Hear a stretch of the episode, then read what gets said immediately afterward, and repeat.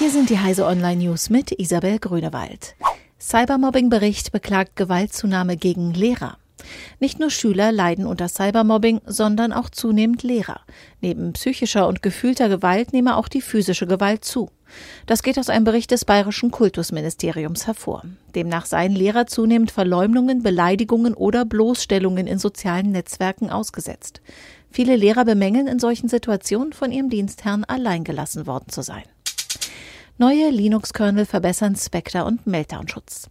Die am späten Mittwochabend erschienenen Linux-Versionen haben endlich Maßnahmen gegen die erste Variante der Sicherheitslücke Spectre gebracht und den Schutz vor der zweiten Spectre-Variante erheblich verstärkt.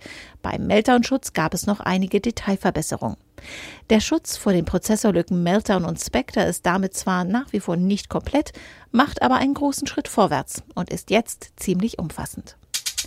Olympische Winterspiele im Stream und auf dem Fernseher. Wer die Olympischen Winterspiele 2018 in Deutschland sehen will, muss vor allem müdigkeitsresistent sein. Aufgrund der achtstündigen Zeitverschiebung nach Südkorea finden die meisten Wettbewerbe nachts statt. Vor allem aber ist die Übertragung fragmentierter als bei vergangenen Olympischen Spielen. Eurosport, ZDF und ARD zeigen die Wettbewerbe im TV oder als Livestream. 4K-Inhalte gibt es in Deutschland nicht zu sehen. VR-Fans kommen nur beim ZDF auf ihre Kosten. Riesige Genstudie zu Schlaflosigkeit.